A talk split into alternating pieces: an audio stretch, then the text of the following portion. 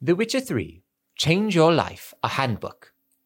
And so I, Jacob the Rebel, once well known as a libertine and brawler extraordinaire, from Nazair with its myriad taverns to the wilds of Zerrikania, used what strength I had left to pull my craft ashore.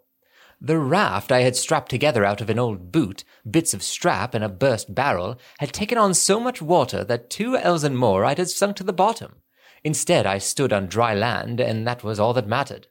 With not a living soul in sight and my stomach growling something mighty, I began to explore. The isle was bereft of game, but offered fruit in great abundance. I ate so heartily that the juice nearly poured out my ears. Then I began to gather wood with which to build my shelter for the night and fuel the fire that would warm me. It was then that I came upon the strange plant that would change my life till the end of my days. Ignorant of its value at this time, I frivolously used it for kindling. Yet as soon as it began to smolder and its sweet scent filled my nostrils, I felt light and the coastal breeze whisked all my troubles away. I devoted the subsequent years of my life to researching this miraculous weed and its properties. As a result, I was able to develop a method that is likely to transform the life of any who puts it into practice. Here is how to begin.